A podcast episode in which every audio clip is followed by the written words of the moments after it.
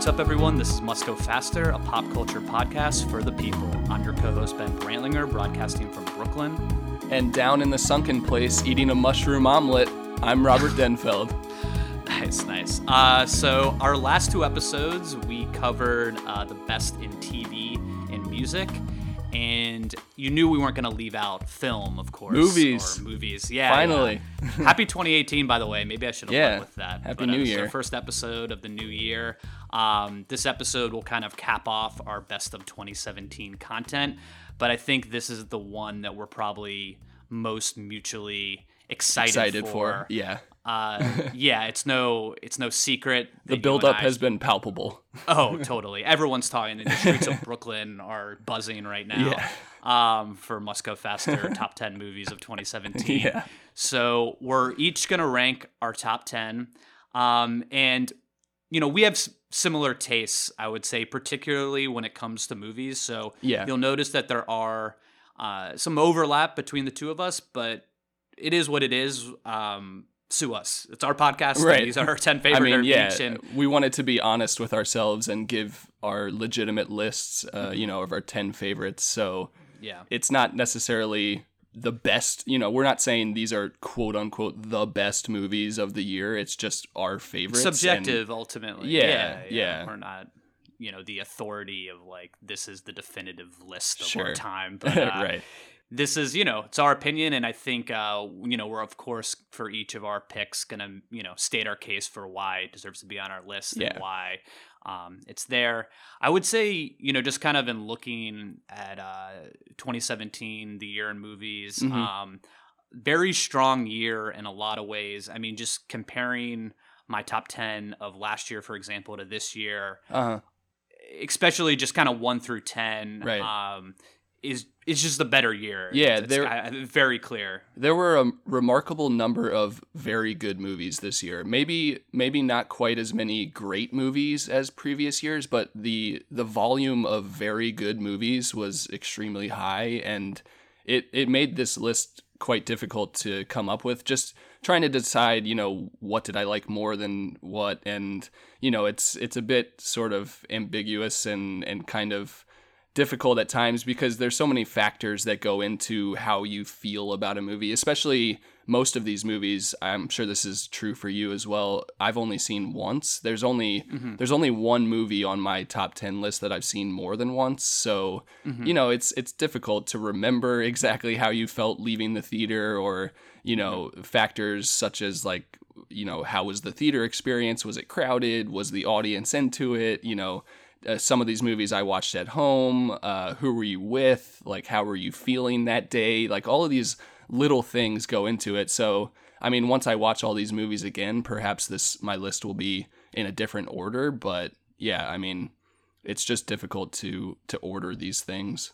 Yeah, and I think the year in movies uh, of you know, it's 2018 now, but talking Right. about last year, I mean, it, it started out super strong with something like Get Out, which I Uh-huh. think came, you know, was In February. like- yeah, in February, and then just throughout. I mean, it, I remember it being just a really strong summer where there was like a six week period Uh-huh. where. Um, you know, we were getting it was like Wonder Woman, Baby Driver, The Big Sick, Dawn of Planet of the Apes, Dunkirk, you know, just uh at another level as far as like blockbuster entertainment. Right. Um, and then, of course, you know, this Oscar season, which is typically, you know, the time of year where the most quote unquote good movies are released. yeah. Um, is, like is really November, strong. December. Totally. And, you know, there's, of course, a lot that's going to be on our list from that era, but also Uh-huh. just throughout the year. I think it's like, I think that's kind of, an, you know, an example of how strong this this past year was. Is Yeah. that a lot of my select it goes like throughout the year, Throughout not the year, together. totally. It's like oh, these were all released, you know, October through December. Uh-huh. Um, there's some that were, you know, in the early months, in the summer, later, Mhm. and uh, yeah, yeah, it, it's just really great year. And you know, what's been interesting is like I read that this is, I believe, the lowest movie theater sales have ever been in the last 25 years. 2017 was, and It's very interesting. you know, I I I think ultimately that's just um, the reason for that. It has nothing to do with the quality at all. It's just the natural outcome of people having more choice than ever. yeah. Uh, more reason not to leave their couch than ever before. uh-huh. So much Going great to the- TV. yeah, and you know, just with TV, TVs in general as a medium, you know, Well, yeah. And a lot of people feel like I can just watch this movie in two months on Netflix or on HBO Go or whatever. I can Yeah. Redbox it. You know, I don't need to go sit in the theater for three hours. it's there's not as much as urgency of like oh I need to see this opening weekend. I mean you and I stand out definitely like where we love going to the movies that Right. opening weekend and that feeling for so many reasons. But I think going to the movies has almost become a, a niche like a niche activity. Uh-huh. Um, it doesn't feel like that in places like New York and LA where we live, but in Right. most parts of America it, it is. And Yeah. um, you know, that's just it, it is what it is. But uh, Sure.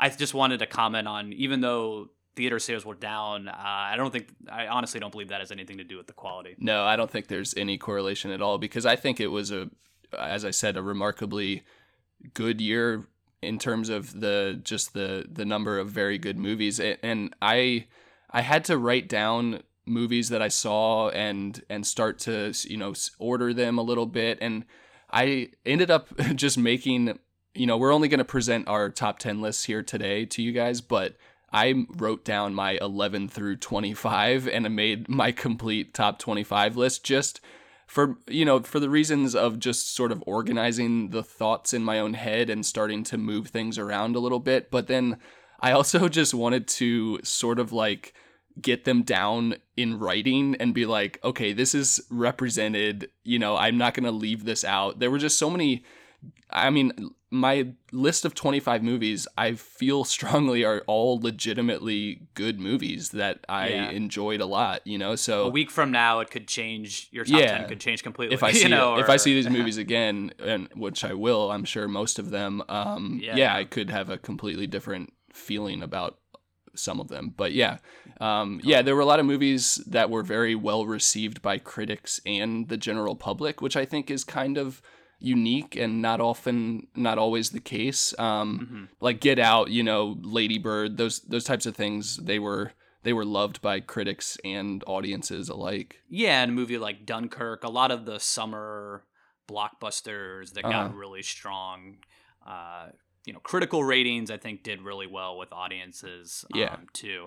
Uh, so yeah, I think definitely a year where you saw more of that um, than past years. I wanted to ask you mentioned before we started uh, recording you had some quote unquote data analysis. Yeah, yeah. Uh, looking So- at some. Yeah. I did, yeah. Let me present. I did a bit of, uh, I'm calling it investigative journalism here, uh, a little data analysis and gathering. Um, so basically, I I started to Google, you know, top ten lists, various media outlets and stuff, and then I was like, huh, I should, you know, just start writing down which lists I'm looking at so I can keep track of it. And all of a sudden, I was like, well, maybe I should start tallying what movies are in a top 10 or, or I, I ranked it by number one two through five and then six through 10 so i actually looked at 35 top 10 lists or top top 10 top 20 top 25 but i was only keeping tallies for the top 10s you know just so i could sort of keep track of what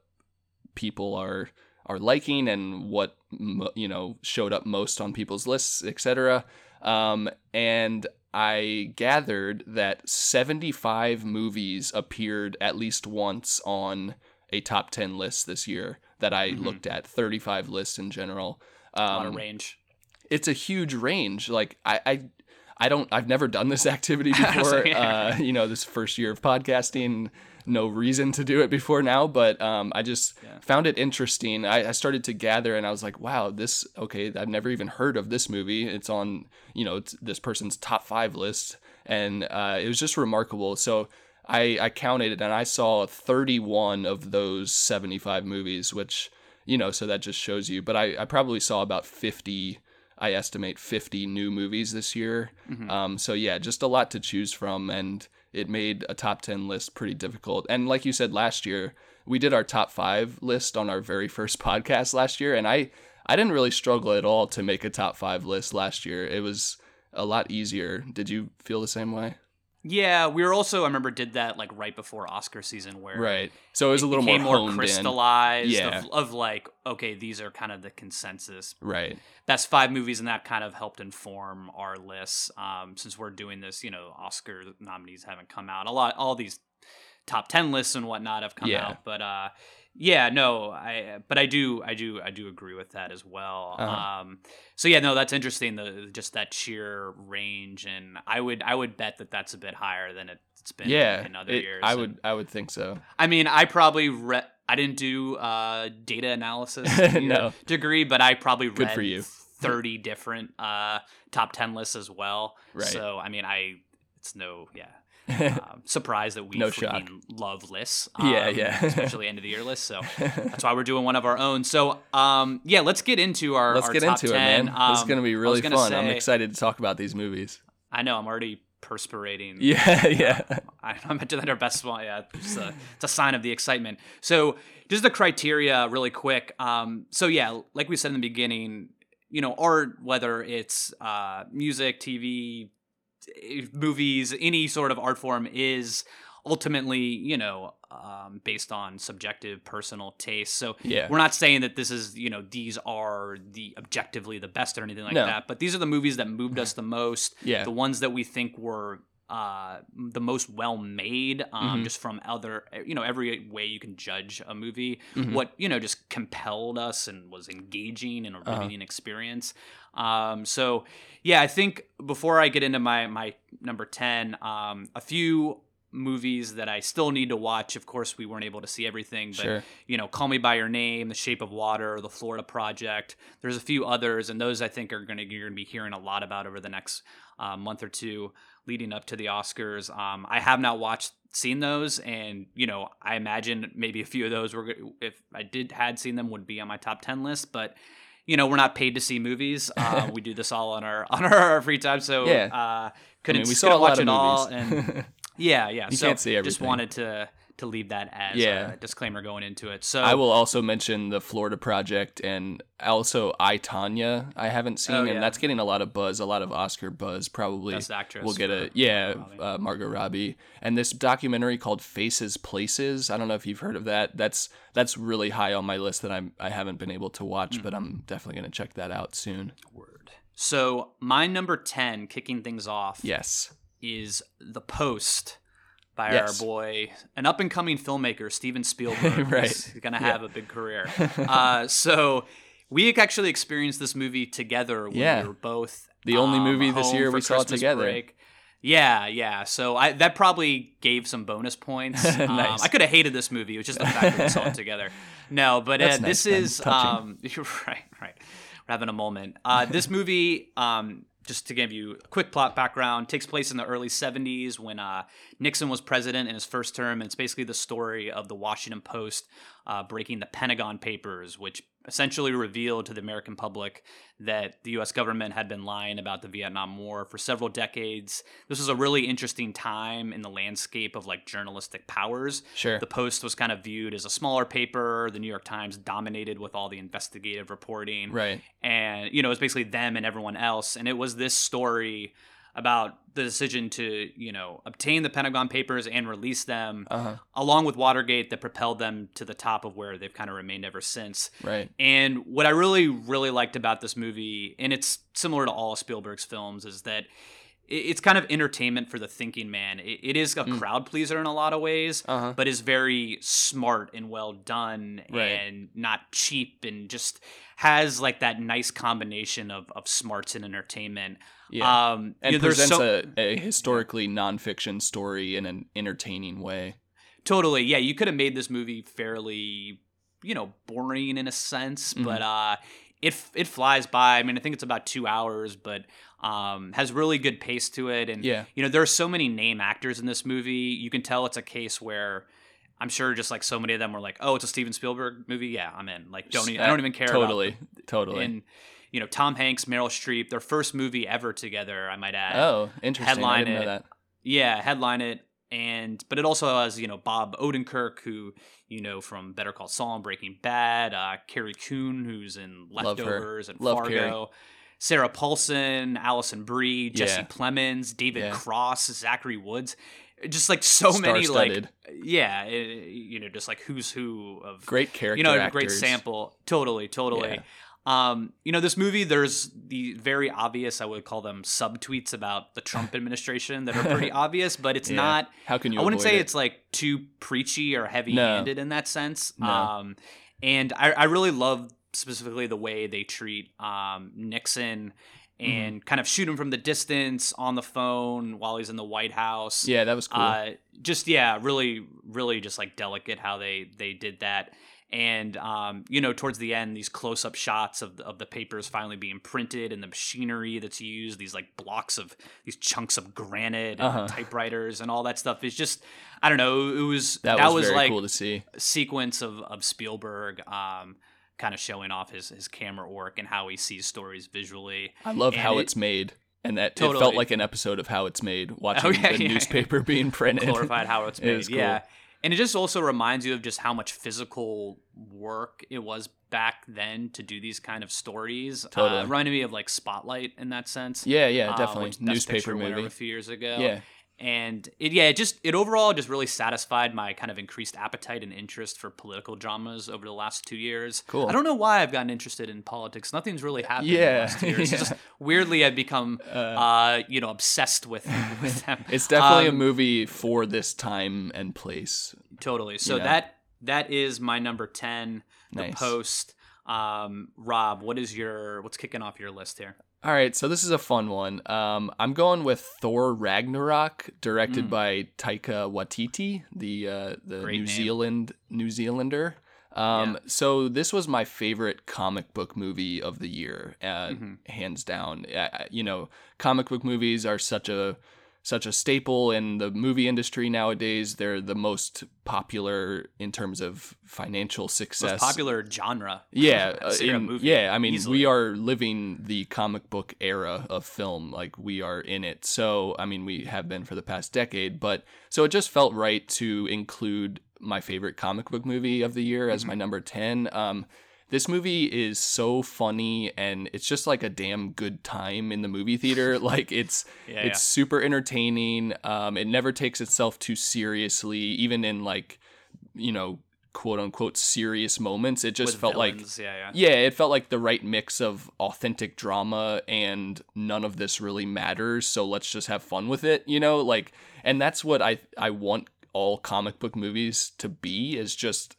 embrace the fact that none of this is real and it's just fun and silly and you know, it looks cool and it goes boom, you know? like Yeah, uh right. the everything about this movie I loved. Like the direction was great. Um there was a lot of comedy to it as I said and the cast, if you look at the the cast on IMDb, it's really like a who's who like a an A list, A plus list cast. Chris Hemsworth, Jeff Goldblum, Cate Blanchett, uh, you know, Sir Anthony Hopkins, uh, Tom Hiddleston, like just a really great cast. Um, Well, I mentioned You, Go I think you left you left out someone quite prominent there. who Jeff Goldblum. Yeah. Did you? no, I him? said I said. Oh, yeah. okay. His character right. was outrageous. I think I said it. Uh, Yeah. His character was so down. outrageous and fun. Um, Yeah. yeah. there are a few other big name actors in there. Uh, but yeah, so the the character played by Taika Wat- Waititi, the director. Over here, there's a pile of rocks waving at you. Here. Yeah, I'm actually a thing. I'm a being. Allow me to introduce myself. My name is Korg. I'm kind of like the leader in here. I'm made of rocks, as you can see, but don't let that intimidate you. You don't need to be afraid unless you're made of scissors. Just a little rock, paper, scissor joke for you. Shout out to Korg. Yeah, he plays this really like kind uh, character in the movie, and just brought a lot of like genuine, heartfelt uh, laughter and and uh, emotion to it. But yeah, I, I just had so much fun with this movie, and it it caught me off guard. And the last thing I'll say about it was. Um, there were two great action scenes, one at the beginning and one at the end, set to Led Zeppelin's Immigrant Song, which is extremely uh, hard to achieve uh, the rights to a, a Led Zeppelin song. Um, apparently came Oh, yeah. at great effort and a great Shout out to the music. Yeah, the music supervisors for pulling. Yeah, That off. so they pulled that off, and both scenes just rocked. And I love Immigrant Song, so Yeah, it was yeah. cool. I was gonna say, yeah, I think it was a really cool decision by Marvel to have a director like Waititi do Uh-huh. this. Um, I know he did a few years ago this movie called What We Do in the Shadows, which Yeah. is essentially Spinal Tap but for vampires, Uh-huh. um, which is. Uh, you know, and Spinal Tap is one of my all-time favorite Yeah. comedies, and it's. It, I, I just think it was cool to have someone with his kind of comedic sensibility come in and disrupt this franchise of Thor that I think was kind of an afterthought before this, and this Mm. kind of like really uh, just took things to the next level and made Thor like one of the more desirable characters Yeah. in the, M- the MCU.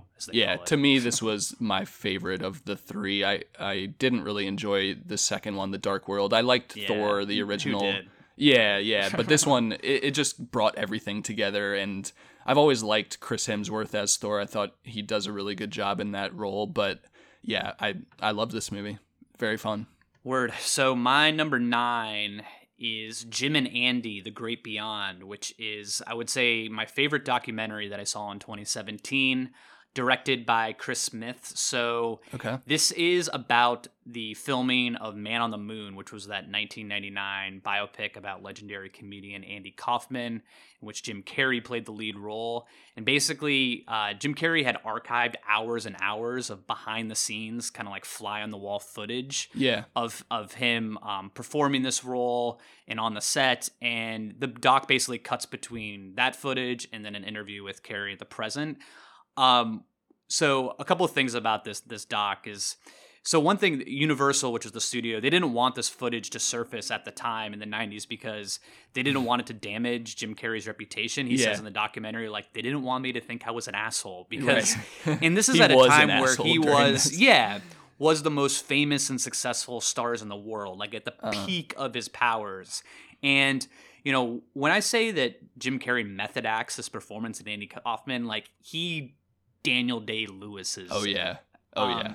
embodies uh, Andy Kaufman twenty four lives it seven. at He even says yeah. like, yeah, like I, like, yeah, in between takes, like literally twenty four seven. He was Uh-huh. Andy Kaufman, um, in every way you can imagine. Right. He said he, he said the way Carrey presents it as like Jim was gone when I decided to go this, and you know Uh-huh. some of that is like kind of just pretentious, like Right. oh, are you trying to take seriously? But you watch the footage and you're like, wow, this is as method as I've ever seen someone go into it. Yeah. Um, you know, and it has like, you know, he gets into trouble with the studio, like I mentioned, co-stars and the Mm-hmm. director with like these antics and, you know, kind of a, the strongest example of showing kind of how much he became Andy Kaufman is there are these scenes of um, Andy's family members, you know, he, he passed away, um, cancel, you know, several, several year, years ago, I think in like the early nineties or late eighties, I forget exactly when, but when the family members come on set, they see Jim in character, they're like in tears. It's like right. he was brought back from the dead. It's like and he's here like, with "This us. is- yeah. yeah, which is like pretty powerful. That was touching.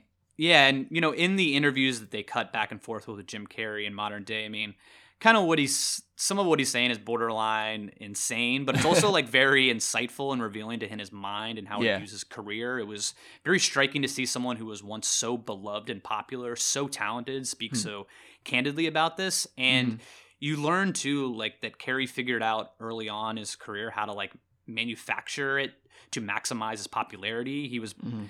basically claiming that he was playing a part all throughout his massive rise in the 90s and he describes how his roles were a reflection of how he felt about his place in society at that time so like Yeah. when he did the truman show like he really felt in his real life that he was living you know a world where everyone was tuning into what he was doing Yeah. and everyone else was playing a part or That's got to be ma- a dark, scary place.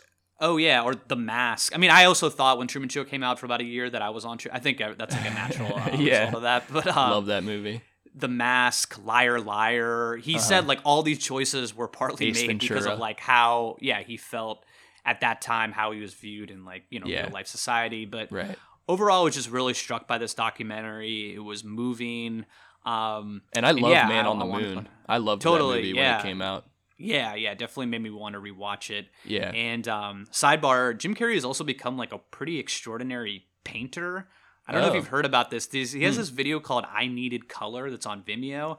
Okay. Dude, dude's got talent. Uh, Yeah. check that out, and it's pretty. It's like a nice. Um, uh, it goes nicely with this doc to watch Cool. that before or Cool. after. Good recommendation. That is uh, my number nine, Jim and Andy. Nice.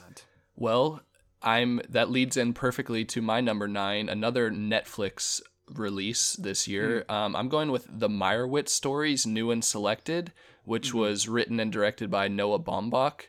Um, and so this movie was released on Netflix on October 13th, and it's really just like a small story about family and you know familial relationships and struggles and complexities and sort of how a parent can influence their children's lives and how how sort of deeply uh, emotional kids can get about reflecting about their parents and and just all sorts of uh, you know family structure stuff. And I just was really struck by this movie. It completely it completely caught me off guard. Like I I started watching it actually when I was at my mom's house over Christmas and um, I started it on my computer naturally you know Netflix movie I watched it on my computer.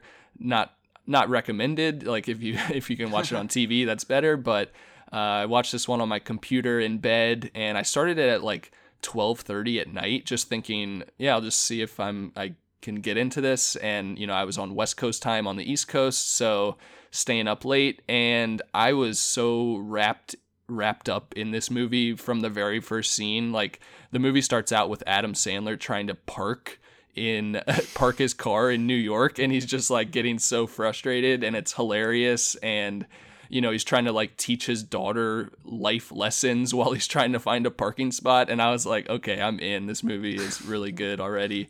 Um so yeah I mentioned Adam Sandler. The cast is really great. Um Adam Sandler Dustin Hoffman Emma Thompson uh, Ben Stiller and then Grace Van Patten and Elizabeth Marvel who I haven't seen a ton of but you you may recognize them from other things. Uh, just a really great ensemble cast and some really touching and heartfelt performances uh, throughout the movie. And yeah, I mean, I just highly recommend this movie to people. It it really struck me as just I don't I don't know. I like these types of movies that are the kind of small like Feel you could- very human. yeah, human drama. You could call it like quaint. You know, it's like unsubstantial in a way, but it also is very substantial for the players involved. You know, like the people involved in the story. It's everything, but it's kind of just a small in scope story.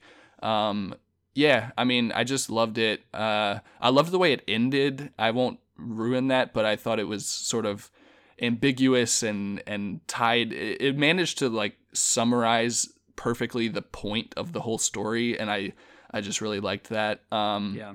you had Andy and Jim, or Jim and Andy from Netflix. Uh, I wanted to mention in this category while I have a second, uh, Mudbound and Okja. Uh, I'm calling this the Great Netflix Trilogy of 2017. Um, there were Nice. Two other movies that are in my top 25 on Netflix. Um, I chose my favorite, The Meyerowitz Stories, new and selected, but I really recommend Mudbound and Okja also. Nice, nice. So this is actually yeah, kind of some nice dichotomy with my number eight, going from a movie that was kind of smaller in scope to kind of the biggest scope imaginable. And my number eight is Star Wars: The Last Jedi. Nice. Now, this is a controversial pick. I know that there are people right now thinking this guy What? Ben is a moron. I hate Yeah. this movie. Why is it? No, but some top people are on. Some people got well, your back. Oh well, yeah. It was also ninety four percent on Rotten Tomatoes, and Yeah. actually, it's a pretty great movie. And I'm about to state my case. So it is. buckle up. Yeah. Um, so the first viewing I had of this, of course, saw it opening weekend, and kind of my gut reaction overall was that was good, but just very messy, and I don't really know what I thought of it. It it was just different and felt off in a lot of ways, but when it was good, it was great. Um, so I took like a week or so before I saw it the second time, and kind of the more I thought about it, the more I kind of admired the choices that the movie made. hmm I admittedly read a few convincing reviews and blog posts about why this movie worked that were very persuasive, I would say, and started making, you know, made me just kind of second guess some of the criticisms I had at first and kind of like getting on board with really what director Rian Johnson wanted to do with this movie. Um, so I saw it the second time, and I would, my, basically, my reaction leaving was still messy, but that's definitely the third best overall of the entire saga. I would say. Okay. You know, there's Yeah. Empire Strikes Back, A New Hope, and then The Last Jedi. I actually I am thought- standing by that. I actually thought it had some of the best moments of the entire series. Oh, absolutely. I'm going to Yeah. get into that uh, right now. Okay. actually. So, um, a lot, a ton happens in this movie, and I'm not, for the sake of time, like I'm not gonna get fully into it. But there are, as you said, moments that rank as great as anything that Star Wars has ever done in this. Mm-hmm. Everyone who cares about Star Wars has seen this movie by now, so I'm just going to do some spoilers. Okay. Um, the throne room scene. Uh, the way that's staged and directed, and kind of what it means to have the hero and villain temporarily team up like that, Uh huh. with like the hellish set design of like the deep red and the ballet like movements Yeah, of a lightsaber That was battle. so cool. It's just so so freaking well done and awesome and And the just- tension, the tension Oh, between leading Rey and and Kylo. Oh yeah, I was gonna say. I mean, the telepathic communications between those two characters Uh-huh. leading up to it, I thought were it was like really easy to screw that stuff off, uh, that stuff up. Yeah. But I think they just handled it really, you know, delicately, Uh-huh. and it was very convincing. It was really great so writing well. there. Yeah. Totally. Um, the kamikaze via light speed scene that Oh, I think yeah. occurs right before the throne room, where Purple haired Laura Lord Dern. does that. yeah. Oh yeah, shout out to purple haired Lord Dern. Just the use of silence and visually the Oh, way man. they shoot those ships breaking. I mean, you hear gasps Yeah. in in the crowd. Just like, did you see someone? Uh, when yeah. You saw someone was like, "What they say?" They- like, when uh, they so saw it was this lady in the back. She was like, "Oh my god!" And when that when the silence fell in space, and Yeah. ev- like I chuckled, and most of the theater was like, yeah, because it is, This is a good when we say silent, like you could hear a pin drop Yeah. in that scene. Um, the final battle scene on on Crait, the planet of Crait, Yeah. which I, it was like super cool with like the red sand Uh-huh. and just with all the different vehicles and just the way that that was shot. That third act in general, I would put up with anything that Star Wars has ever done. yeah, Um, so this movie, you know, Kylo Ren, played by Adam Driver, I think he's a fascinating villain. You know, he's this brat hothead, but he's also really complex and just Uh-huh. like a great villain and is Mhm. interesting. One of the better villains in, in recent movie history, I would say.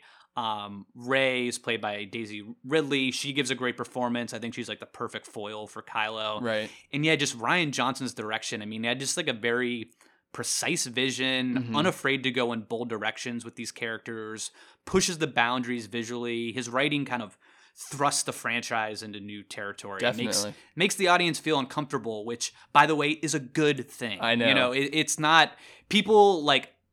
I, so let's just talk about Luke for a second, and I'm, I'm only gonna do a few more minutes on this. Okay, I- okay. I don't want to hijack the pot here, but Sure.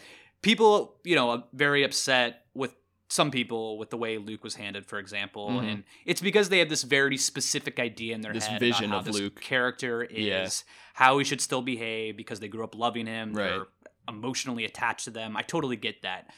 But if you want to move this franchise forward, Yeah. you have to do new things, blaze new trails. As much as I liked Force Awakens, that movie was basically reintroducing the Star Wars franchise and reminding you Yeah. of why you love Star Wars in the first place. It didn't take yeah, any it was a New. Hope oh. 2.0. Totally. This does take those chances and in so many ways. I mean, and also with the Luke thing, it's like it's literally been 40 years since we last saw him. How lazy Yeah. would it have been to have him be the exact same person? Sure. And it's like and to- and so- it's it yeah. felt realistic. It felt like okay, this guy's struggling with some things. He's isolated himself. He still Yeah, has the force human in a clearly, but yeah, I mean he's struggling with what it all means and his purpose and the purpose of anything. So Yeah. yeah, I liked the way the story and the writing uh, sort of flipped a lot of the tropes of the Star Wars franchise on its head and challenged the audience, as you said, and and just made made it an interesting, compelling drama rather than just sort of like a formulaic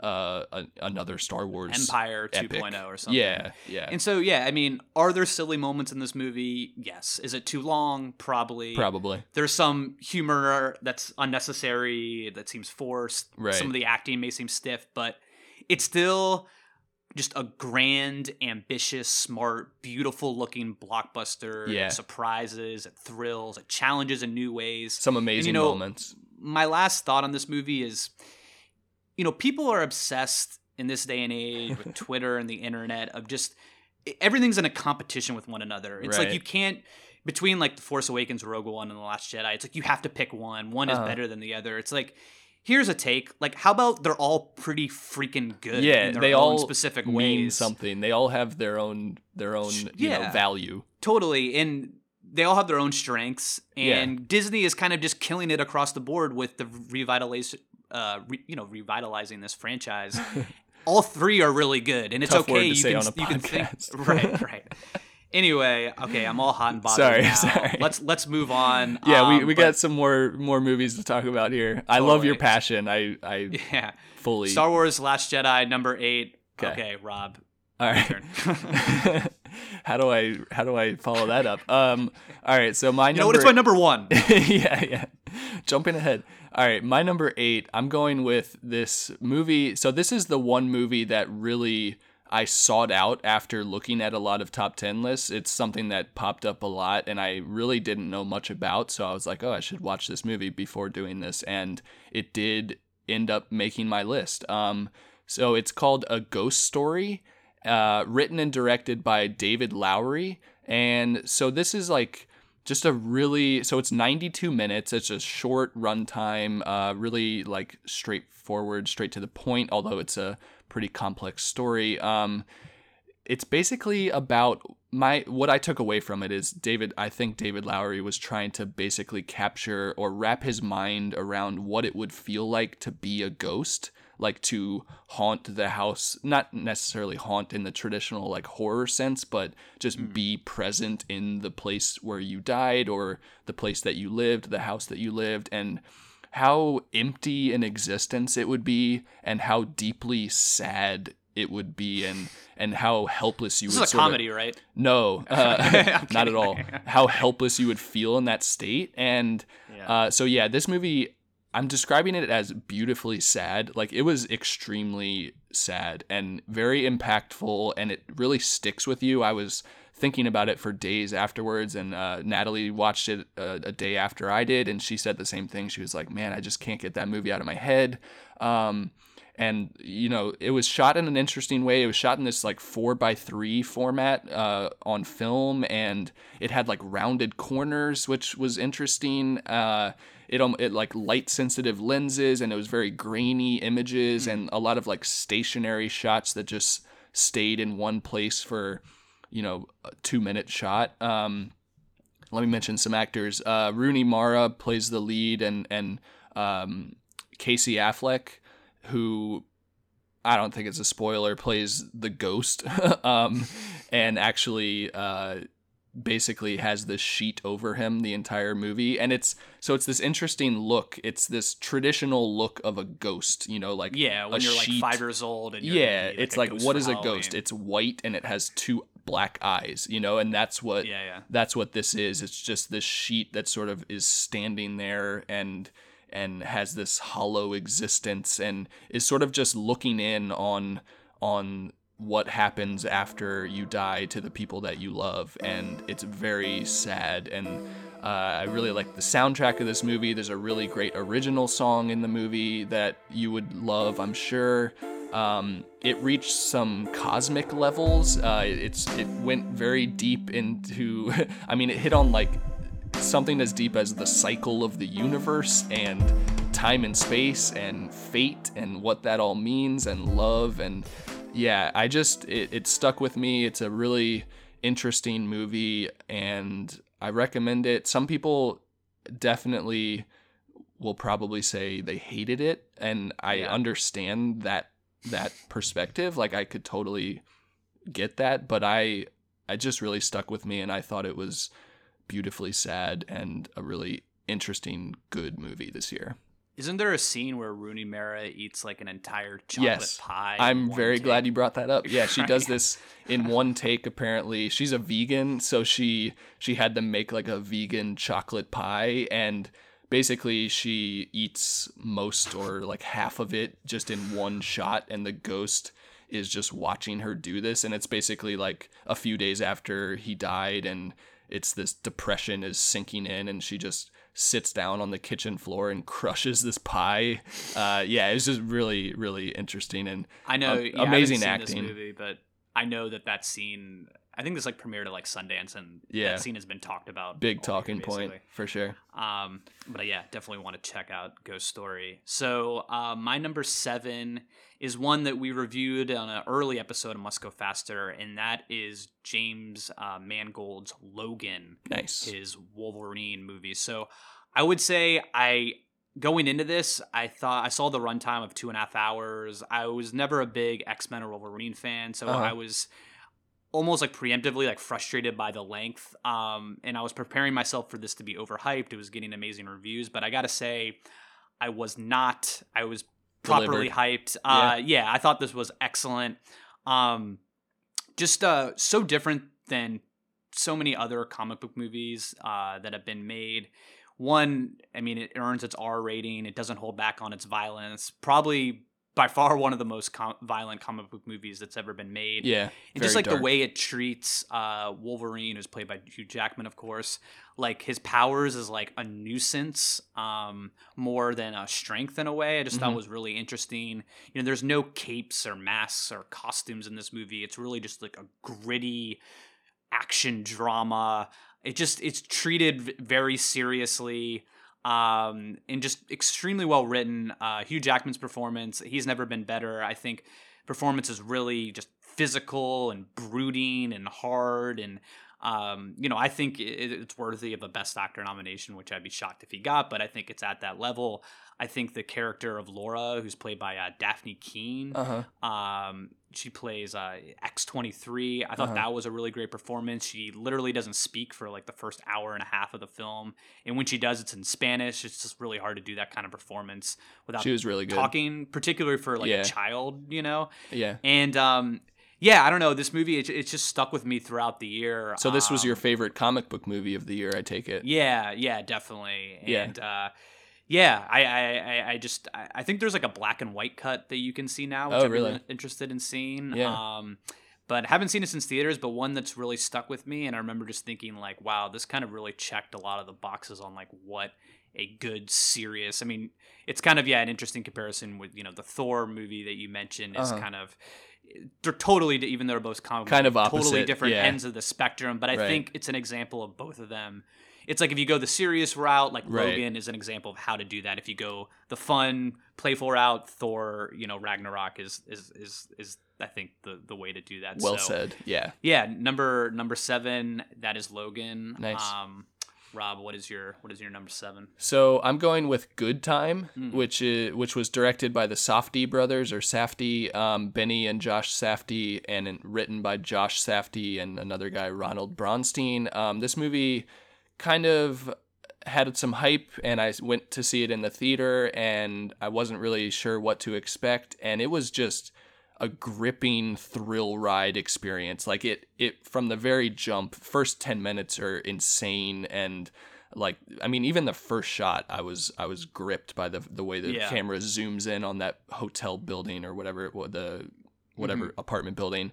And uh it was just this really gripping stressful uncomfortable hard to watch at times experience and felt very original um and and kind of stuck with me became i don't know very impactful in my in my head just reminiscing on on movies that i saw this year i was like well i have to put good time in there just because it was such an experience you know um yeah definitely a lot of cinematic flair in this movie. Definitely. it's like sensory overload yeah of ways. totally totally it was like how much can we pack in and throw at the audience without them like you know running out of the out of the theater you know?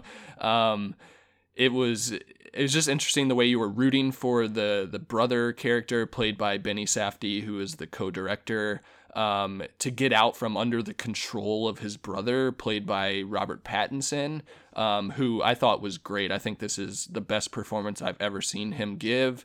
Um, and shout out to also the Lost City of Z that he was in he co-starred in this year another great performance he had this year um, and yeah, I just really enjoyed this movie, and uh, it's it's an interesting watch. It's pretty stressful. yeah good time is not necessarily. Yeah, I- I said on a like- it's an previous ironic pod. title on purpose. Yeah, I was like, it should have been called Stressful Time, but um, yeah, it's. I'm not sure how many times I'll want to watch this movie, but for an experiential, experiential, you know, film and and filmmaking uh, endeavor, it was really successful and and well made. Nice. So my number six, which I think we're getting into the territory. We've done a good job so far of like you know very you know, Yeah. movies on our list. No I think we're, we're repeats about to get into some of the overlap. Yeah, Um, so my number six is Dunkirk, Christopher Nolan. I know this this is pretty high up on your list, it is. right? Yeah, Do we want to do we want to save the Dunkirk praise for for when you get down to that, or, or Um, do you want to talk about it now? yeah, sure. Why don't we just save it for a little bit higher up on the list? That, All right, all right, let's do that. but Um, yeah, number your- six. Number six for you was was Dunkirk. Yes. All right, and so- we'll, we'll share our thoughts when you when you when we link up Okay, down the line. So my number six is The Big Sick, uh, Mm. directed by Michael Showalter, and I believe this is your number five. Is that right? Yeah. Okay, so we can kind of talk about this together. this is my number Yeah, yeah. six. It's your number five. I love this movie, written by uh, or co-written by Kumail Nanjiani and his wife Emily Gordon.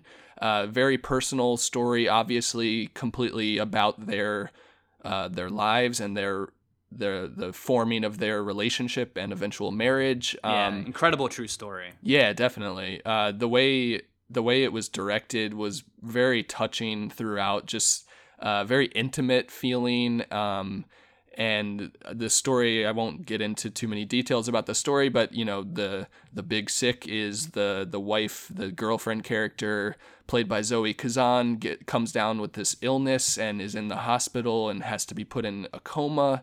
And Kumail is dating her or was dating her recently and and is called to the hospital and has to sort of take care of her and then meets her parents for the first time in the hospital while she's unconscious and it's just you know sets up this very dramatic setting and and but also very funny. Like I, I think Yeah. it, this job just just does an amazing job of balancing out kind of the the comedy and drama. I think that's what it. It's just this perfect blend. It's it also just it never gets like too like emotionally manipulative, which I Sure. think it could have gone down that path. Good point. I think a lot of movies like struggle with this, Uh-huh. especially in, given the say you know a lot of the movie takes place in like hospitals and you know it's this very serious illness that this Mhm. character has um, but it just does and like with not going too just enough to really make you care um, and it's tender but it's Yeah. also just balance it out with like just super hilarious moments um, it's produced by Judd Apatow so it kind of has like that hangout vibe with Yeah. a big like ensemble cat it's like full of comedians there's Uh-huh. plenty of scenes at you know stand-up comedy shows and Yeah. workshopping material and stuff like Bo that Bo Burnham and Aidy Bryant, the SNL cast member Aidy Oh, Bryant, yeah. are two of his best friends and uh, you know fellow comics. hmm And Ray, Ray Romano and Holly Hunter. I was play, gonna say. um, yeah, play their parents. Ray Romano, I think he'll get a best support. I'm I'm rooting for him to get a best supporting. I would love to see that. Yeah. Um, and you know the Oscars they love to do like the legacy. Uh, you know, I, I don't know. It seemed like something they would go for. Yeah. Um, Is there a line more of his- likable set of parents than Holly Oh, Hunter yeah. and Ray So, Romano? yeah, like, right. man, so Totally. charming, both of them, and some really great scenes between the two of them and Kumail in the movie. Yeah, I love how Ray Romano's character. It's just like so many quotes where he's like trying to be funny or say Yeah. something poignant, and it just like falls flat, and he Right. like immediately acknowledges it, and he's just like, "Yeah, I don't know where that was going." like you out know, of, like out stuff- of touch dad stuff. yeah, I have one quote. I have one quote here, like where he's like, "This is why I don't go online. You go online, they hated Forrest Gump. yeah, Best yeah, movie yeah. You know, things like yeah. that. He's like, you go on WebMD, you think you're dying if you know if you have a cough. yeah. Yeah, yeah. So Uh, I think you you saw this movie um fairly recently. I saw it back Yeah. in theaters, and I haven't seen it since. But I just, it, you know, some of the specifics I don't necessarily remember, like certain scenes, but I just remember having like a smile on my face pretty much the whole time. I was gonna say just that. being really yeah moved by it. Oh, sorry Yeah. to take your line there. No, but, no, uh, no, no, not at all.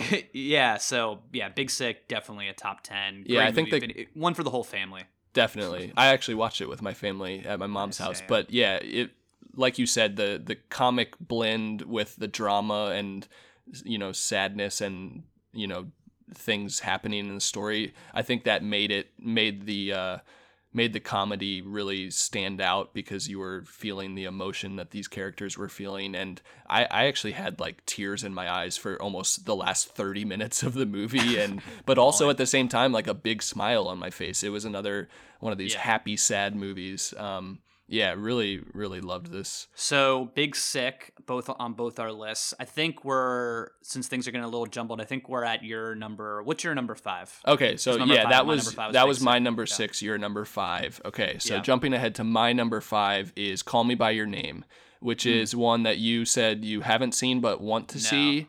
Definitely, yeah, definitely, really, really highly recommend it. Um, this movie is directed by Luca Guadagnino, I believe, this Italian, Sicilian Italian filmmaker.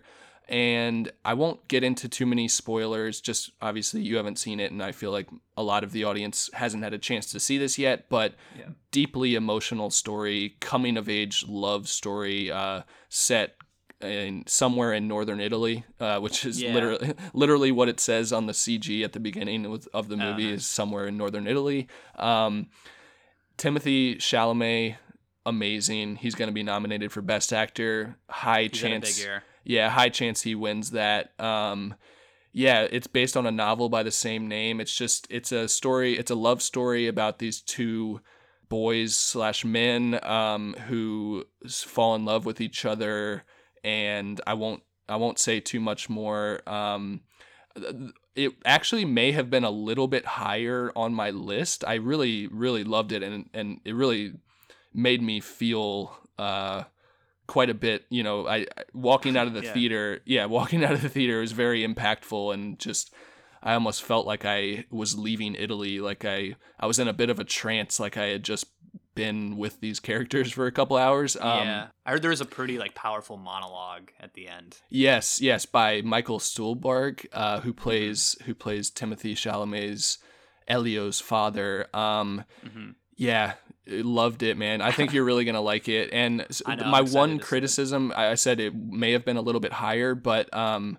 I thought it could have been trimmed a few minutes. Like there were a couple scenes or moments that I was like, that didn't really need to be in there. Like kind of just Yeah, I kind of just made it long. Yeah, like sort of like a love story, you know, Right. where it's Like, I don't there's no, think like, they could have- action in it. Yeah, you know, exactly. They could have trimmed a few things, and it still would have had the same weight and gravity. Um, Mhm. but yeah, I really recommend it and really loved it. Nice, excited to see it. So my that was your number five, right? Yes. Okay, so my number four. Oh hi, Oh it's hi. the disaster artist. oh hi, doggy. I didn't do the accent there. Yeah. But anyway, so this is The Disaster Artist, directed by James Franco, about the rise of the infamous Tommy Wiseau. So Wazo. I, I've heard different pronunciations me of that last name. Me too. But um it's about the making of the room, aka the Citizen Kane of bad movies. Um this had the most laughs of the year. We mentioned the big sick. I think, you know, this doesn't have as much of nearly as much of the dramatic element, although it's treated, you know, it's not like a total like like a screwball comedy or Right. anything.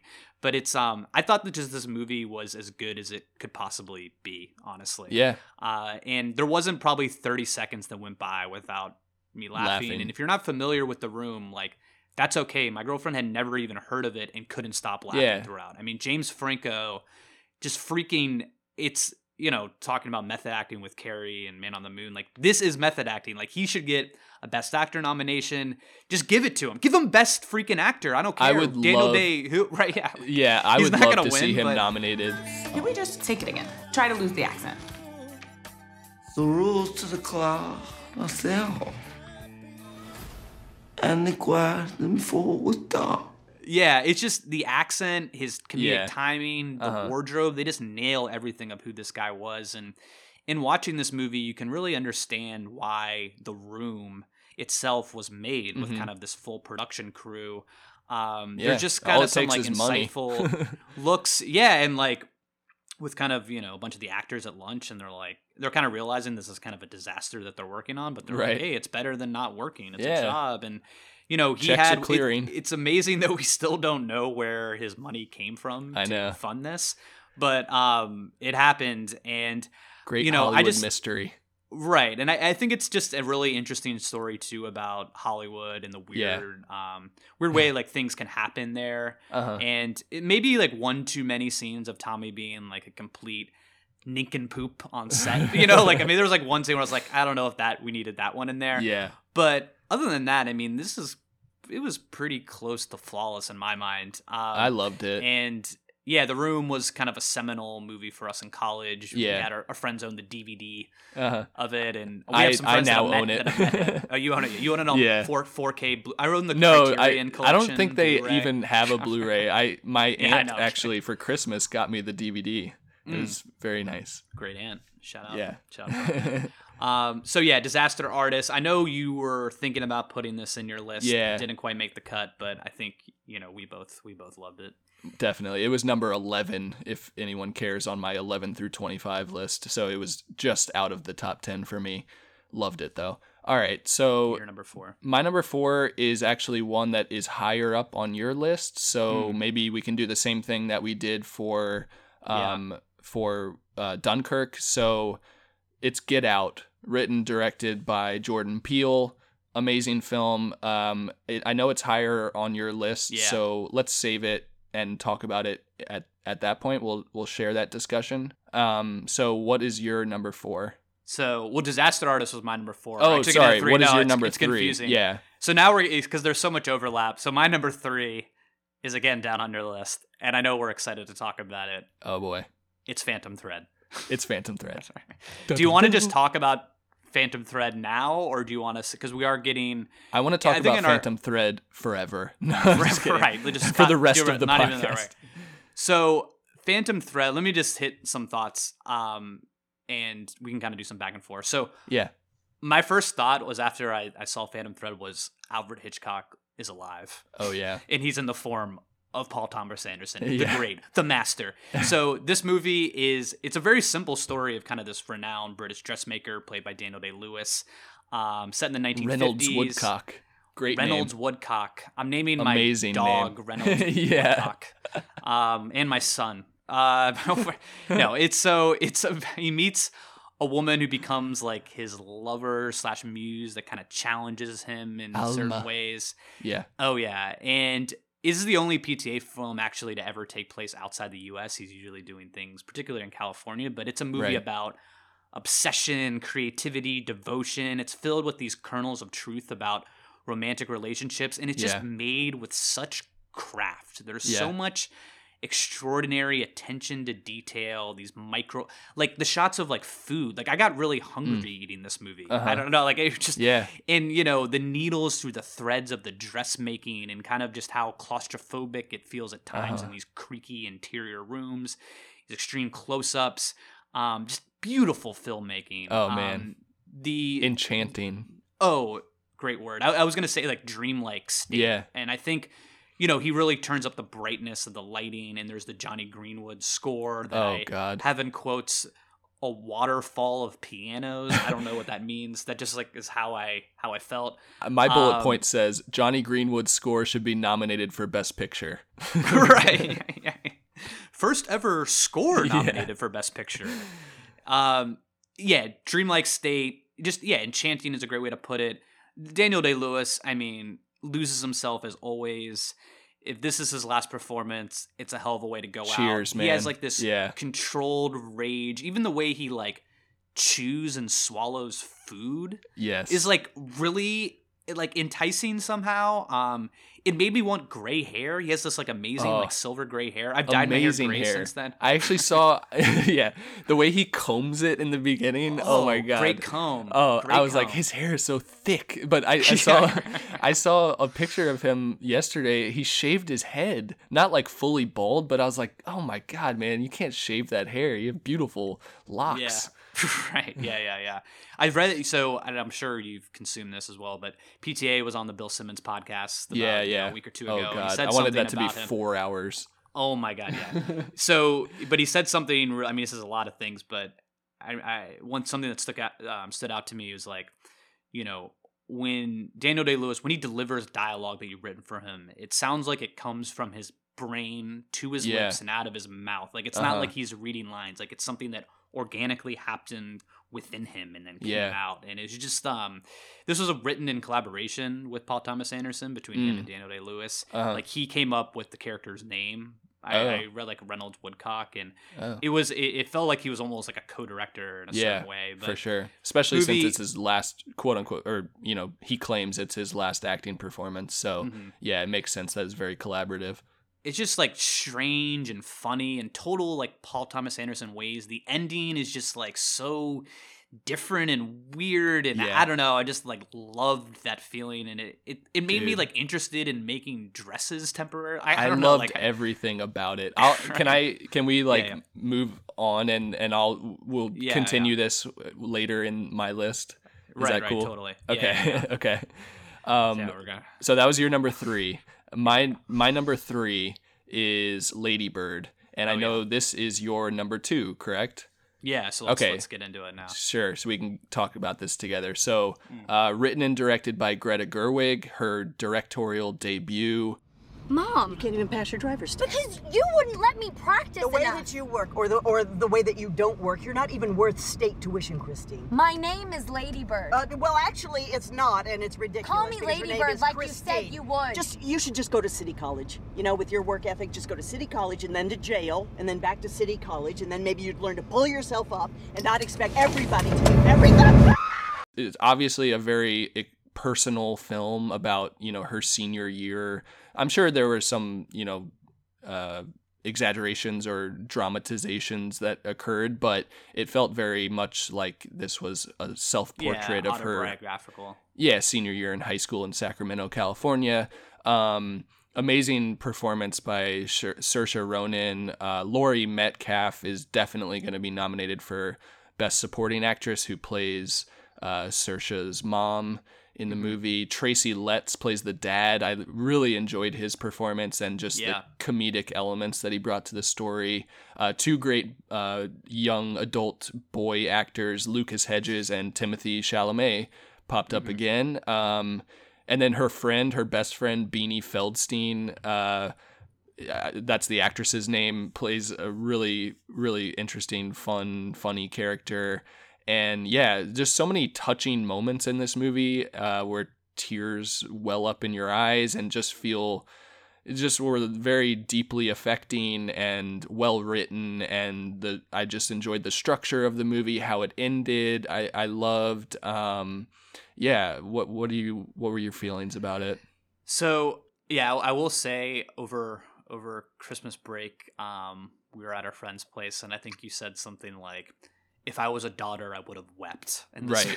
it's definitely a mother daughter story Totally, but I think it appeals to like every generation in a lot of ways. Yeah. Um, yeah, I can't imagine anyone like not loving this. It, it weirdly reminded me of three totally different movies and like Boyhood, Napoleon Dynamite, and Mean Girls in a certain Oh, way. And very I could go yeah. down the path of why each of those three. I mean, if you see it, I think you'll you'll understand. But um, it's it's also like a rare movie where it almost like I didn't want it to to end. Like it almost felt a little too short. Like I Yeah. usually think movies are But like that's too long, nice. and it yeah yeah yeah totally totally. that's why movies are great And just the characters are just um they really grow them throughout this short amount of time uh, Mhm. in, in the movie and they're not like cliche like it's not they're not characters that are seen like black and white they're just it's very human there's a lot of dimensions um, Yeah. to them complex relationships and just there's a ton of wisdom in this movie Yeah, i think it was just for 90 minutes i was just super impressed for how much wisdom they were able to bestow and how much story they were able to tell Yeah. um, it's about this very specific point in time in America. It's 2002, so this is like post 9/11. oh yeah The Iraq War just started. This Dave Matthews Band yeah, Dave Matt. Oh man, Crash Into Me is played. Featured that- by the way, that's always been a good song. That's played, I think, three Yeah. separate times in this Yeah. movie. so Um, funny so funny yeah. when she's singing it Right, right. And it's also like before a time period before internet and technology really invaded our lives. So yeah it's it, it feels like very old, you know, in a way, even though this was only you know 15 years ago, uh-huh. um, or so. But yeah, or was it 15 or whatever? Yeah, Yeah, around 15. Um, and I would say it's the front runner for for best picture. That didn't call me by your name. Sure. But, uh, yeah, I, I love Lady Bird. I would love to see this win Best Picture. I think it's very deserving. It's it's to get to the Oscars briefly. Uh, it's a very interesting year because there really isn't a front runner at all for Best Picture, which is usually not the case. There's usually at least one or two movies that are like clearly the only options, you know, and there can't be another winner. I th- I feel like there are five or six movies that could win Best Picture, and I wouldn't be completely shocked. So it's really it'll be interesting to see. But yeah, loved Lady Bird. Um, so that was your number two. My number two, which you had at number six, is Dunkirk. Yeah. So uh, yeah, obviously written and directed by Christopher Nolan. Um, such an artful war film and an amazing experience to watch.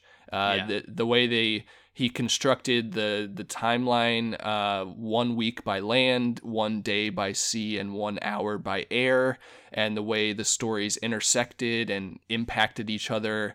Uh, is just a very unique and inventive structure for a story in a film. Um, such an experience. I, I just can't really speak highly enough about how this movie made you feel and and just uh, sort of the I was it was all inspiring like just very uh, you know mouth agape causing uh, moments. And and yeah I mean I think this movie will benefit most out of all these by watching it two or three or 4 more times. Um I just need to wrap my head around the entire structure. I was trying to remember exactly why I loved it, and it was tough because I I need to watch it again. But I mean, the cinematography was outstanding. The camera work, um, the shots in the air were just astonishing. Like on on Tom Tom Hardy's uh, airplane. Um, excuse me, the beach shots were beautiful and sprawling, and uh, you know gave you a sense of what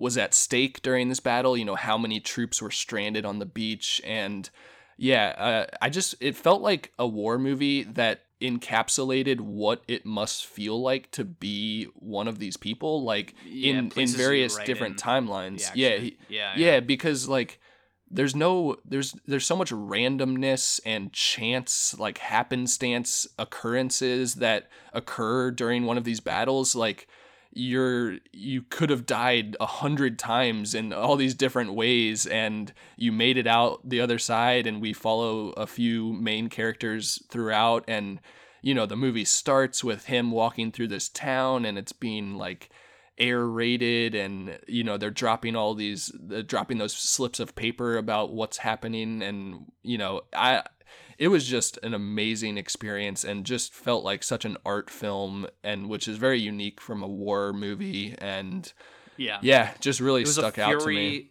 Yeah, I've down like fury of sound and visual. Yes. So this movie, like, so we reviewed this back in the summer when it came out, and I don't know if you remember, but I was.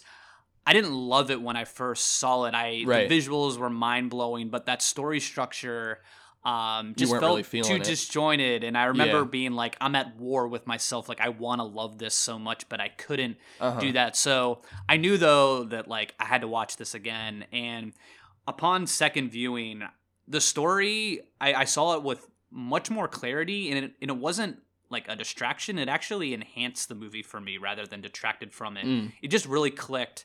Just a really fascinating way to tell a story in these three concurrent parts. And I think the air, like as you mentioned, kind of steals the show. The choreography and the scale of what you're watching, these Yeah. vast open spaces of ocean. Also the perspective, like something that really struck me on second viewing of when the people are on the ground and they're looking at a plane that's like Yeah. about to bomb them. Just like the height of that, it was Uh-huh. like they're like, like it's like you almost wanted to cock your head back in a way and Yeah, like yeah. look up. You know, it was like filmed at such this like I don't know, like jarring angle. and, a lot of it with 70 millimeter IMAX cameras. You know, Oh, the way he I think yeah. like it- just the technical achievement of it. The, there were so many like set pieces and ships that were sunk, like literally actually sunk, and you know, felt the- yeah. He I got the IMAX cameras strapped to the side of a plane. You know, it's, just like such a such a remarkable Yeah, accomplishment. He's a crazy, he's a crazy person. Um, yeah, yeah, and yeah, it felt like I was in like a flight simulator. Those scenes Yeah, in yeah, the air, totally. It was so practical. Um, you know, they used actual planes and naval destroyers and Yeah. extras. I think I read that there were 62 ships during filming, 1,500 extras. Amazing. Um, and it really feels practical in that sense. And there was Yeah. also just these really like small details that felt fresh and unique of Mm. just like, you know, uh, the soldiers eating like toast and jelly sandwiches. Oh, yeah. The, Love chalk, that. the white chalk on like the cockpit dashboard to indicate Yeah. how much fuel is left. Yeah. The foam on the beach. Um, yeah. just real I mean, moments that clearly came from you know some some writing or heavy research recounting of like yeah how it was and the dialogue i would say is still watching this at home like was hard to hear at times but other Mm. than that this phenomenal movie and i'm But- glad that i i saw the light I think that was another technical choice that was made just because it added Yeah. to the sense of what the fuck is going on around me. Like how is this happening? And I don't I didn't quite hear what you said but there's no going back. And you're like what did you say? You know it's just like it added to the sense of you were in the war with these characters. And last thing I'll say was Tom Hardy's plane running out of fuel at the end Oh, and yeah. drifting down to a landing on the beach was just absolutely mesmerizing and the way that flames. you, you just felt the gravity of what he had just done to save all uh, so many people's lives by taking out the planes that he did and it, it just showed you like how important one pilot and one plane can play in the in the success of a battle. Totally. So okay i think there are two movies left um yes. here to round out our list. our number So, ones my number one i'll go number one and then we can end it with a, a phantom thread gush session okay sounds um, which good we, i know we started premature but my number one is get out You can't move. Why can't I move? You're paralyzed. Just like that day when you did nothing. You did nothing.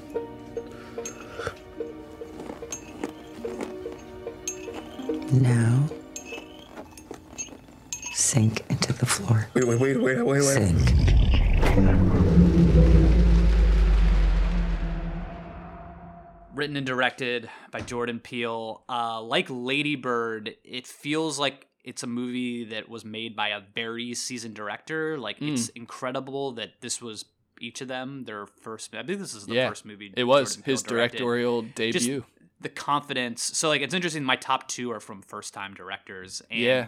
I would say that this was the best movie theater going experience i've had since 2008 or 2000 is it 7 uh the dark knight Oh. um that yeah in 10 years like it, this was Mhm. so much fun to see with a group of strangers in a crowded theater opening weekend it's scary hilarious surprising just a really brilliant idea of a movie i think everyone Definitely. knows what this movie is about so i'm not going to get into that and it just it doesn't rely on like gore or like cheap gotcha scares it's just Yeah. suspense is built through just great pacing atmosphere writing and just it's so well executed there isn't a wasted moment in this movie Mhm. um, the cast is great allison williams and catherine keener are both perfect that whole Mhm. family in general like the brother is like I- i'm rewatching this is like Yeah. really good he's like this slimy creep of a Yeah. brother with like the hair he's like a lacrosse player and stuff yeah and- yeah bradley the lead- whitford as the father yeah, yeah, and the lead role as well with Daniel uh, Kaluuya. Uh-huh. Um, he's awesome. The best friend uh, slash TSA agent Yes. Rod, played by Rod. Lil Rel Howery. The comedic good. relief back and forth, and you know just the the third act redemption in this movie. I, I when we talked about Yeah. this, talked about Get Out earlier in the year. It was like right when it came out, so we weren't really doing spoilers. But I think at this point, anyone that really cared, I'm going to say some spoilers about this movie because Yeah, the yeah. third act redemption of Chris. I mean, that is like fist pump material. so Like, good It is just for him to just go to town on this family in Yeah. the way it all unfolds and how when you fully when it's fully revealed what this family is up to and why Yeah. they're doing it, it's just like it's you're rooting so, hard for him to get out of this Oh, scenario. yeah, and get out. um, the reveals are just like you know whether it's Rose's past boyfriends or Uh-huh. seeing you know the black guy in the opening scene at the party and being like oh he's oh totally yeah. different. What happened yeah. to him? Yeah. Rod at the very end um just great reveals. Uh, shout out to uh, Allison Williams googling uh, top NCAA basketball player as well. So good. Froot Loops in Yeah, while yeah. wearing a turtleneck. Yeah, with her headphones in, she looked all relaxed and peaceful, like such a such a procedure. It's so, So haunting. Yeah, Yeah, yeah, yeah. Um, uh, so this is the only movie actually on my top ten that I've seen more than once, and I I'm curious. I I just wonder if maybe it would have been higher had I not seen it more than once. Like I still loved it and everything, but um, it. Wasn't your quite the same. right yeah, my number Yeah, four, the so first- still in my top five. Um, totally. I think yeah. it. ultimately, what the biggest reason why this is my number one is like how the elation that I felt during and the moments after seeing it in theater, and In then the just theater. rewatching it, it's just perfect execution. I Yeah, mean, one of the like best said- theater movies in a long time. Oh, totally. It does.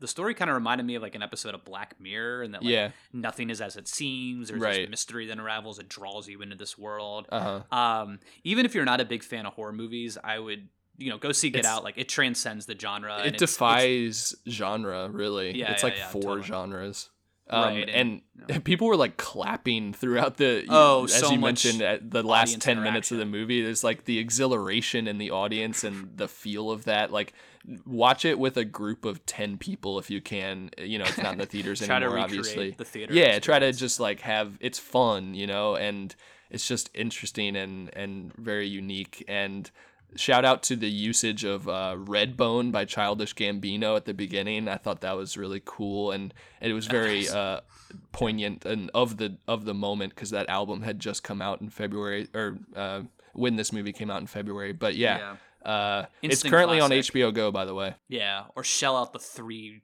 four dollars to see one of the best movies of the last ten years. Yeah, give Jordan Peele uh, some got money. it down and yeah, it's well, All on. Amazon. So get out. All right, let's do. Let's end this with Phantom Thread, which was my number three. Your number one. It is my number one, and I already went a little nutso earlier. Yeah. I have a few other things to say, but I'll let Sure. you lead lead this off to end it. Yeah, But, uh, sure. yeah. So, um, Phantom Thread. So, I real quick, uh, written and directed by Paul Thomas Anderson. I wanted to mention that six of my ten movies are written and directed by the same person. So, a very Mm-hmm. good year for you know auteurs and and people who write and direct their films and their visions. So, wanted to shout that out. But yeah, so Paul Thomas Anderson. I understand that this movie has not been really released yet, except for in New York and L.A. And So, just we so happens, yeah, just so happens the two of us live in New York and LA, so we were able to catch it already. And I saw it actually in a 70 millimeter film presentation at the Landmark Theater in West LA, and I was just, oh my god, overwhelmed by the beauty of the film. You know, you can really tell when you're watching 70 millimeter film. Uh, it just looks and has that feeling of film, and and just I don't know. It it was just beautiful, and if like you said, if this is Daniel Day Lewis's last performance, I you can't speak highly enough about what he was able to accomplish with this character of Reynolds Woodcock. Um, I was gripped by the entire. It felt like an action movie without action. You know, Oh, just yeah, like there's no. You're just like per se, staring at it, like you, Yeah. you couldn't take your eyes take- off of yeah, it. And there was a lot of comedy to it. Like some people may not may not Dark think comedy, it's funny. but- yeah, dark yeah. comedy for sure. Um, I mean, watching watching Alma butter her toast loudly. I mean, that uh, like that's all I'll have to say. Yeah, it's Um, that, and then the the air fight in like Dunkirk. You know, like, Yeah, you know, yeah, like, yeah. it's yeah, in in its Uh, own quiet, intimate way. I was mm. gonna point out um a few lines I pulled from from Vulture, uh, Okay. like pop culture arm of New York Magazine, just like examples of great writing by PTA, and clearly from a guy who's written like seven features by now, which he Yeah. You know, saying I think what he the line he says when he's when she's buttering the toast, just please don't move too much. Yeah, Um, yeah. Like I cannot start my day with co- confrontation. I simply Right. have no time for confrontations. yeah. Um, there's uh, the tea is leaving, but the inter- interruption is staying with me. Yeah. right here, staying right here with me. And then my favorite line when they had that dinner sequence, one of the best scenes in the movie, where he says, uh, "I'm admiring my own gallantry for eating it the way you prepared it." Yeah, the the uh, asparagus without right, butter right, right. Yeah. I'm admiring my like Yeah. admiring my own courage. Oh, what a what a man! even What a gentleman! Yeah, right? Yeah, yeah, yeah, yeah. Yeah, Yeah, I'm people don't know what we're talking about because no one's seen this movie I know, yet. I know, But, uh, but uh, see it, it's. Oh man, it's amazing. Just listen to this portion again after people have seen it. But did you catch? I there was a uh, a Stanley Kubrick homage, I believe. Uh, I took it as that the the way the shots of the car, like him driving on the country roads, Yeah. it, it reminded me of a Clockwork Orange and Oh, uh, the. Droogs driving on those country roads. It may have actually been the same road, and that was the purpose of the homage. I don't. Oh, I need to do some more research on that and a couple rewatches. But Well, I think yeah, um, the way the camera was like stationary on the Yeah. car and wouldn't move. And actually, it was the first time I'd seen him do shots like that with a Mhm. car. Mhm. And yeah, it, it was whether it's a homage to to Kubrick or kind of like the, you know, old fashioned filmmaking of how yeah. to do that. And yeah, well, this was a very old fashioned feeling movie. It was very slowly paced, but like I said, felt not so much. Um, captivating performances. Uh, Alma, who, what's her the character's name? Vicky Krieps uh, plays Alma. Uh, Cyril's character, played by Lesley Manville, was just outstanding, and the the dynamic between those two main characters was great. Yeah, can't speak highly about this movie enough. Um, it was so Natalie, my girlfriend, said you were predisposed, like you you already thought this was your favorite movie of the year before you saw Yeah, it. you, you did text me. You're like, I, I have a feeling it's gonna be my number. Yeah, it's, it's my number. But it was just You everything. Like, okay, yeah, it's Daniel Day Lewis teaming up for the second time with arguably, not so arguably, the best director working in movies and one of the best ever. And what, what happened last time? They yeah, they got a little together? movie Oh called yeah, There they Will made Be one Blood, of the best which movies people consider one of the best movies ever made, and I agree. Um, Yeah, yeah. I mean, yeah, what's not to be excited for? Jonny Greenwood doing the score. I mean, yeah, I was, yeah, I was predisposed to, and it was. Right. It, it came through. But it, but it, yeah, you're an honest man, and you wouldn't have put it like I. That I, I was the same way. I was like, I was expecting this to be in my top five, and then, it delivered. but I'm not lying to my like. Yeah, it, it delivered. Yeah, I, I felt like it, I was watching a classic movie that's going to be studied for years, decades to come in film schools and and the world in general uh, for the first time. So, yeah, I Yeah. Phantom Thread, my number one. Get Out, your number one. So let's Great go year for um, movies. Yeah, absolutely. Let's go through it because I know we did some uh, jumping around. Just to Yeah. my ten through one, uh, the post going from ten to one. The post, Jim and Andy, The Great Beyond, Star Wars: Last Jedi, Logan, Dunkirk, Big Sick, Disaster Artist, Phantom Thread, Lady Bird, Get Out. Mine, Thor Ragnarok, The Meyerowitz Stories, New and Selected, A Ghost Story, Good Time, The Big Sick, Call Me By Your Name, Get Out, Top Three, Lady Bird, Dunkirk, Phantom Thread. Boom. So we've gone long as we've we've uh, underestimated the length as always. we tried not Um, to, but man, there's just so much to talk about with movies. Totally. Love movies, love, love film. shout out to, shout out to movies. Um, My so- favorite art form Right. has been for 20 years plus. Yeah, yeah. Still is. So Love it. Let's wrap things up here. Um, that's it for this episode of Must Go Faster. Thanks so much, as always, for listening. Um, as always, please remember to spread the word where you can.